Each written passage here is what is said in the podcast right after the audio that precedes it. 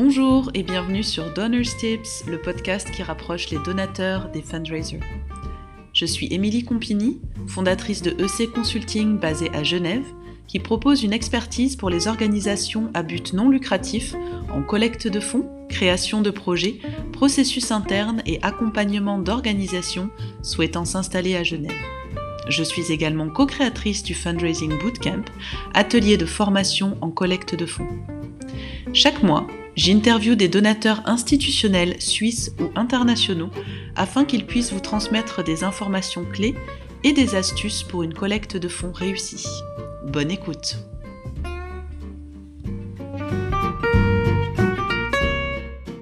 Elle-même fille d'une chef d'entreprise, Danielle Capel Marcovici, présidente directrice générale du groupe Raja, a toujours cru profondément à l'égalité entre les femmes et les hommes.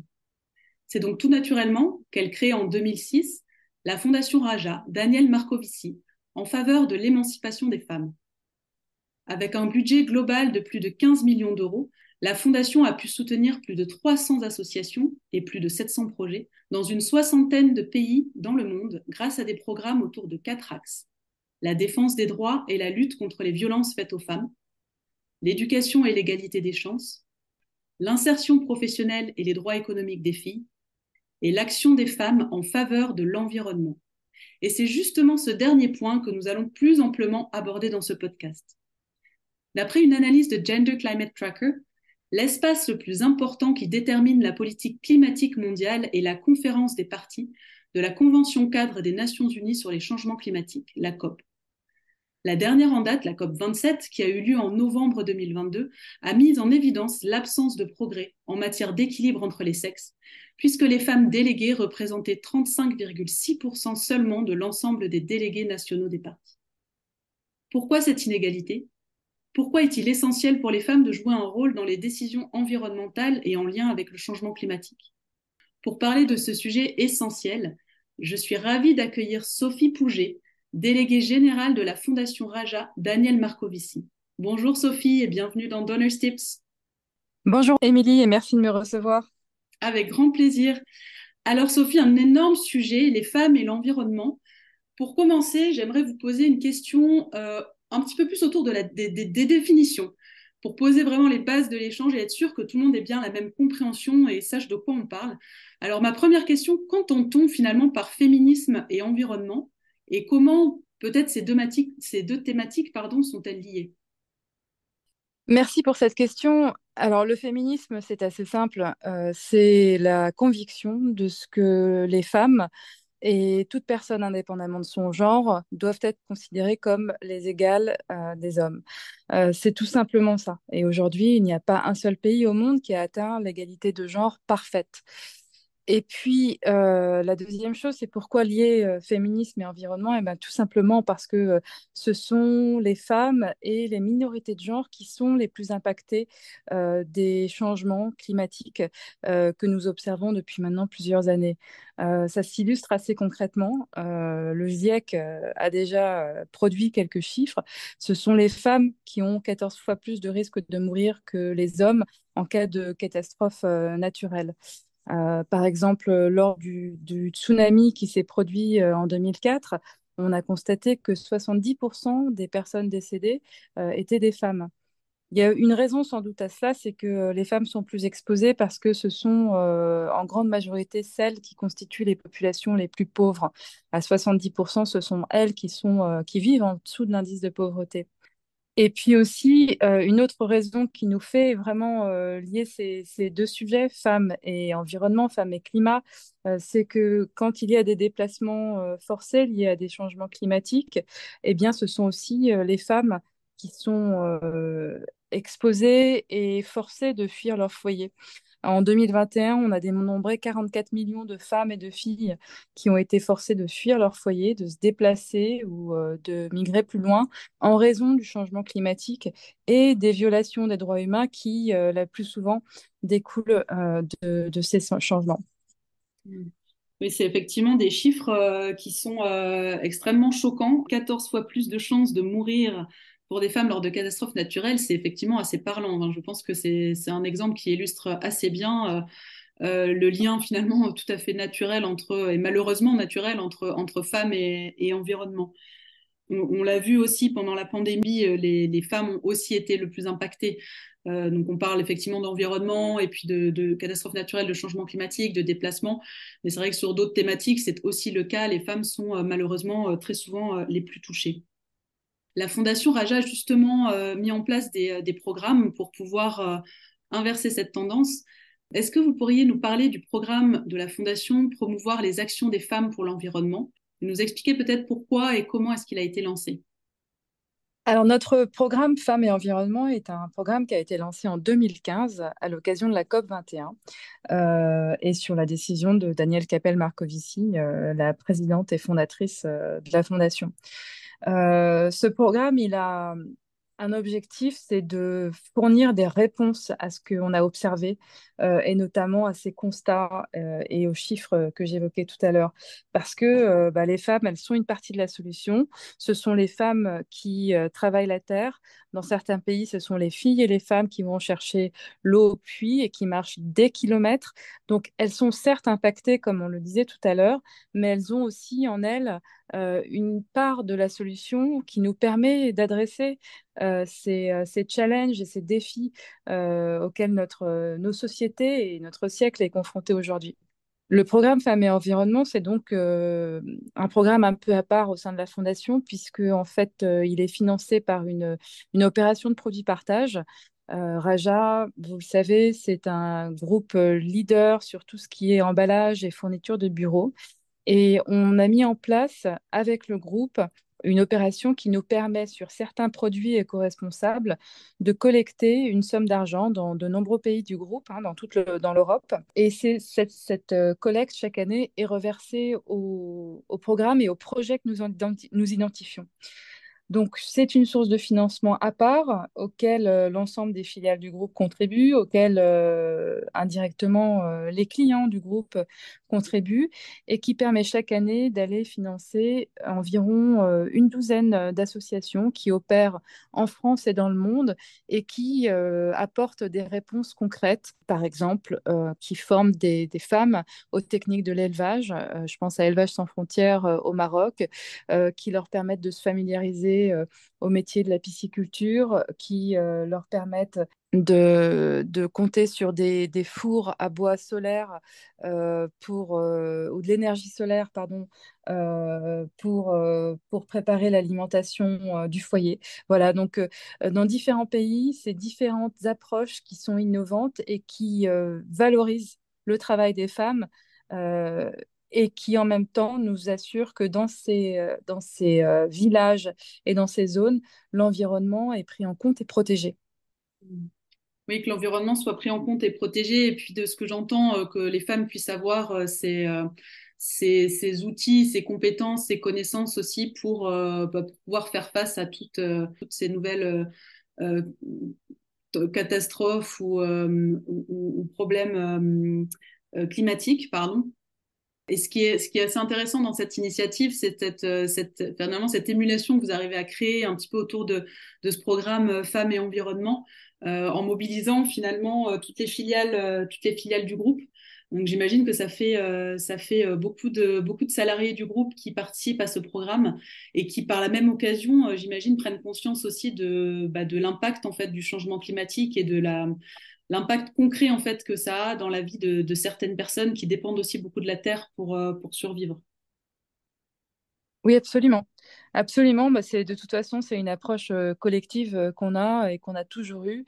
Euh, la fondation elle est, elle est ancrée dans le groupe et elle est, elle est soutenue par l'ensemble des collaboratrices et collaborateurs. Et c'est ça qui est assez, assez unique et, et formidable. Hmm.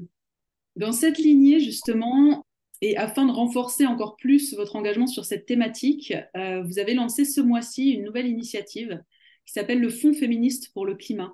Qu'est-ce que le Fonds féministe pour le climat et de quoi est-ce qu'il s'agit? Alors, euh, bah, je suis ravie d'en parler avec vous.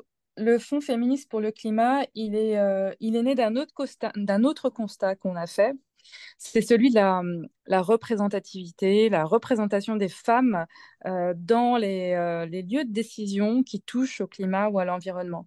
la dernière COP, la COP 27, elle s'est tenue en novembre 2022 à Sharm el-Sheikh.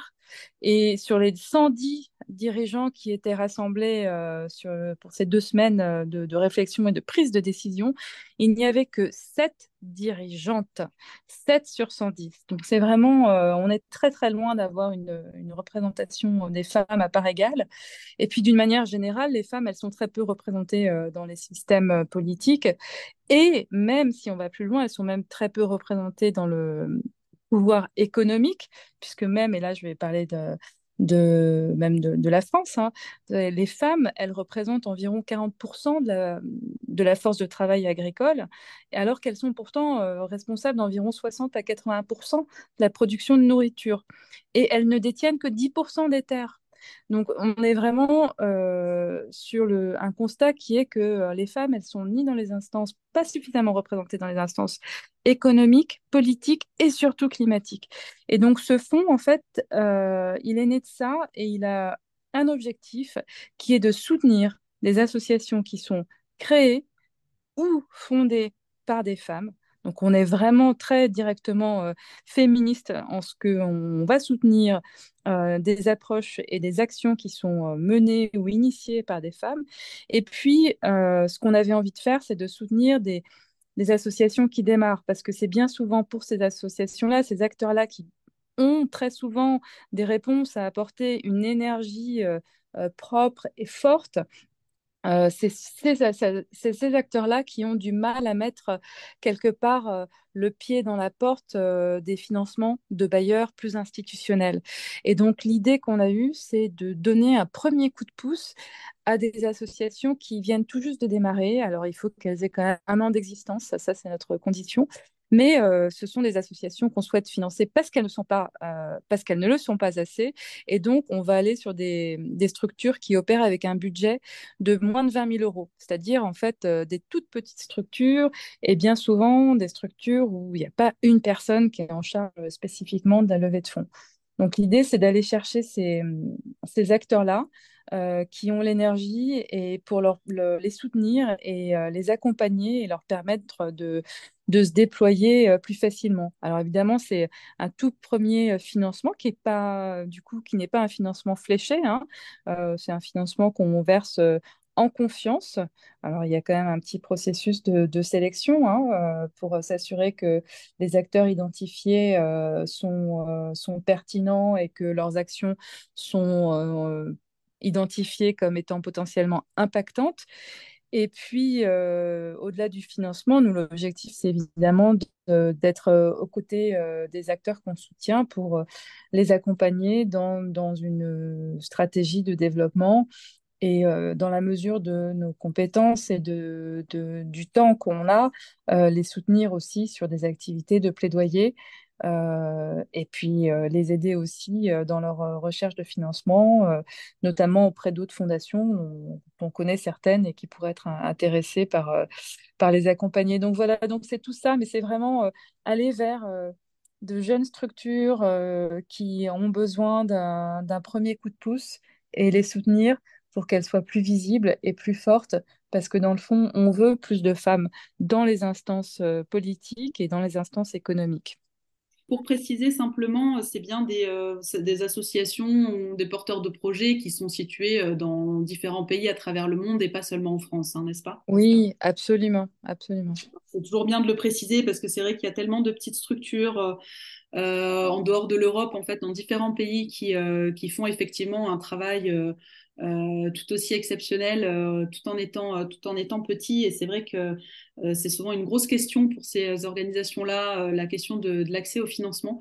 Et je trouve ça vraiment, vraiment extraordinaire d'avoir créé ce prix avec toute cette flexibilité parce qu'effectivement de pouvoir donner ce coup de pouce à des petites organisations qui, qui ont besoin en fait d'être accompagnées, qui ont besoin qu'on leur fasse aussi confiance pour pouvoir, pouvoir grandir, euh, c'est extrêmement important et j'ai même envie de dire encore plus sur un sujet qui est extrêmement pressant, euh, comme celui du changement climatique qu'on est en train de vivre euh, vraiment de plein fouet depuis, ces, depuis ces dernières années. Donc voilà, le Fonds féministe pour le climat, pour toutes les organisations portées par des femmes qui, qui, souhaiteraient, voilà, qui souhaiteraient postuler auprès de la Fondation Raja. Merci Émilie. Et je rajouterais juste qu'on a quand même juste, euh, on essaye d'être aussi flexible et souple que possible, mais on a quand même deux conditions, c'est que donc la structure, je vous l'ai dit tout à l'heure, euh, doit avoir un an d'existence et aussi qu'elle soit recommandée par euh, un partenaire euh, de la fondation. Euh, donc, euh, on travaille avec euh, des partenaires comme le WSF France, Care France, le Fonds des femmes en Méditerranée. Voilà, c'est ce type d'acteurs-là qui pourrait euh, recommander une structure. D'accord. Alors, on prend note pour, pour tous ceux et celles qui seraient, qui seraient intéressés. Pour une autre question, de plus en plus, les fondations et les philanthropes cherchent à, connaître, à chiffrer, à documenter euh, leur impact, mais aussi à comprendre les multiples facettes d'une problématique pour intervenir de manière, de, manière encore plus pertinente. Donc, chose que vous avez faite en fait en créant par exemple donc, ce, ce programme Femmes et Environnement, puis euh, le Fonds féministe pour le climat, ça part vraiment d'observations que vous avez pu avoir euh, sur le terrain et de, voilà, la réalité des choses. Et lors de la préparation de ce podcast, vous m'avez parlé d'une étude euh, en ce sens, euh, qui est mandatée par la Fondation Raja sur l'agriculture et les femmes dans quatre pays euh, où la Fondation intervient, à savoir la France, le Sénégal, la Colombie et l'Inde, parmi euh, plein d'autres pays. Alors cette étude ne sortira qu'en novembre 2023 et on a beaucoup de chance de pouvoir avoir euh, quelques informations en avant-première. Mais serait-il possible de savoir euh, un petit peu ce que couvrait cette étude? Euh, Pourquoi est-ce que vous avez aussi décidé de, voilà, de focaliser, en tout cas d'avoir des éléments de, recherche, de compréhension sur l'agriculture et les femmes? Est-ce qu'il y a des choses que vous pouvez nous partager, même si l'étude n'est pas encore sortie? Oui, bien sûr. Alors, cette étude, elle est née de la volonté de faire le point sur euh, le programme, tout simplement parce que, en fait, euh, ça fait quasiment huit ans qu'on a ce programme qui nous permet donc de financer euh, une douzaine d'associations chaque année. Donc, on est à peu près euh, 80 structures, toutes très différentes les unes des autres, dans différents pays, donc avec des contextes différents. Et on s'est dit qu'on allait faire le point sur le programme et qu'on allait donc solliciter une chercheuse pour vraiment nous aider à, à, voir un petit peu ce qui, quelles étaient les expériences positives et puis aussi les expériences euh, euh, moins positives parce qu'on apprend de tout et surtout euh, de ses erreurs. Et tout ça dans un objectif de mieux piloter le, programme à l'avenir. L'idée, c'est on se challenge nous-mêmes et on, veut s'améliorer et puis on veut aussi voir qu'est-ce qui marche concrètement sur le terrain. Et euh, ce qui ressort de l'étude jusqu'à présent, donc là, elle est en cours de finalisation, donc je ne peux pas en parler dans, les détails, mais euh, ce qu'on voit en tout cas qui, euh, marche vraiment, c'est les approches où il y a une véritable vision, le plus souvent une vision agroécologique et féministe, qui est portée par l'ensemble des têtes de projet qui sont impliquées les actions euh, menées par, euh, par nos partenaires. Donc, euh, les leaders locaux, les coordinatrices de terrain, c'est vraiment, ça fait une, grande différence sur le terrain. Et puis aussi une façon de, mobiliser non seulement les bénéficiaires, entre guillemets, directs, comme on, les appelle dans, nos, sphères, mais, aussi l'ensemble des, parties prenantes et euh, cercles sociaux qui peuvent euh, ensuite euh, bénéficier directement ou indirectement du territoire. Et puis aussi une belle approche, c'est que ce qu'on voit, c'est que bah, la mise en réseau dans les territoires, et ça je pense notamment euh, au groupe de femmes dans les réseaux euh, CIVAM euh, et ADR, notamment en France, marche euh, extrêmement bien parce que c'est ce qui permet de faire circuler l'information et les bonnes pratiques et, euh, réfléchir euh, ensemble en tant que collectif à des actions, euh, des actions euh, concertées ou non concertées, mais qui sont du coup euh, forcément complémentaires. Il y a vraiment cette recherche en fait de, de comment dire de, plus d'efficience en fait sur euh, sur l'approche et puis de vous nourrir aussi de cette de ce que j'entends hein, de vous nourrir aussi de cette euh, de cette perspective de comment est-ce que euh, voilà les associations avec lesquelles vous travaillez que ce soit en France ou dans d'autres pays abordent ces sujets-là comment est-ce qu'elles se structurent comment est-ce qu'elles font voilà comment est-ce qu'elles quelles, quelles solutions en fait est-ce qu'elles trouvent entre elles pour aller de l'avant hein, si je comprends bien Oui, c'est ça, absolument. Magnifique. On espère, pouvoir avoir plus d'éléments sur, sur cette étude, en tout cas pour les organisations qui travaillent également sur des thématiques de, autour, de, la femme, autour de l'agroécologie, autour de l'environnement. c'est toujours intéressant. En tout cas, j'invite vraiment les auditeurs qui seraient porteurs de projets à, aller jeter un coup d'œil à toutes ces études parce que c'est souvent une mine d'informations. Donc, on, communiquera bien entendu dessus euh, en novembre 2023 quand, euh, quand l'étude sera, officiellement, euh, sortie.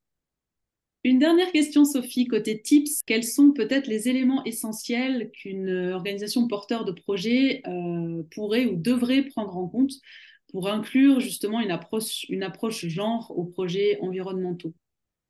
Alors, c'est simple, c'est euh, pour revenir à, ce que je disais sur le Fonds féministe pour le climat, c'est euh, le premier euh, et même peut-être l'unique des, types à faire, c'est celui de, soutenir les femmes qui sont partie prenante. C'est-à-dire que l'approche féministe, c'est d'abord et avant tout les femmes, les soutenir, soutenir l'émergence de leur voix dans tous les réseaux, qu'ils soient nationaux ou internationaux, pour, euh, pour qu'elle soit vraiment visible et qu'elle soit entendue et écoutée.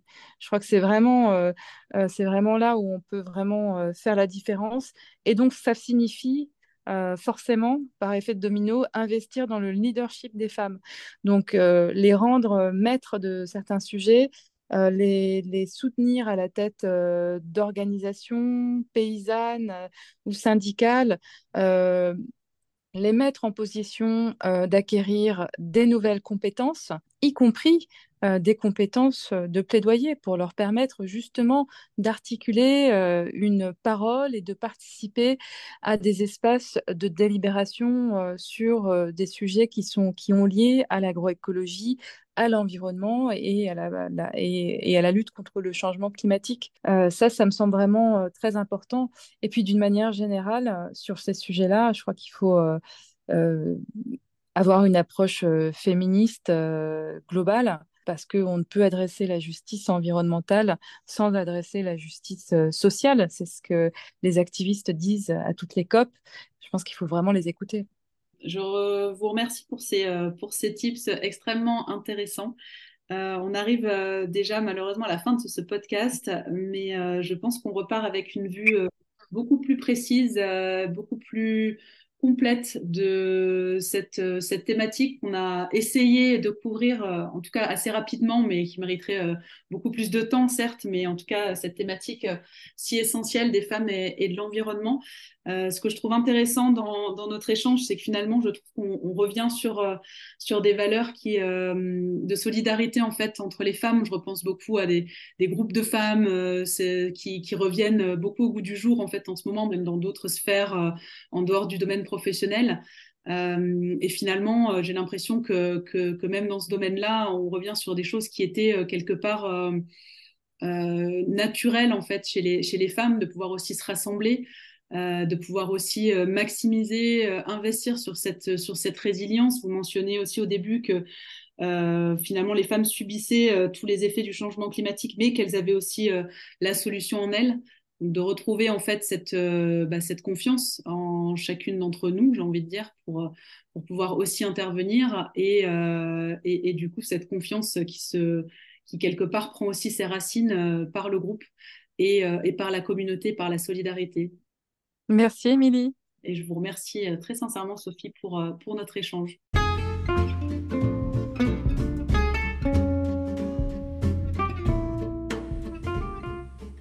Si vous avez aimé ce podcast, favorisez sa diffusion en lui donnant 5 étoiles sur votre plateforme d'écoute préférée, partagez-le sur vos réseaux sociaux et surtout, abonnez-vous pour ne rater aucun épisode.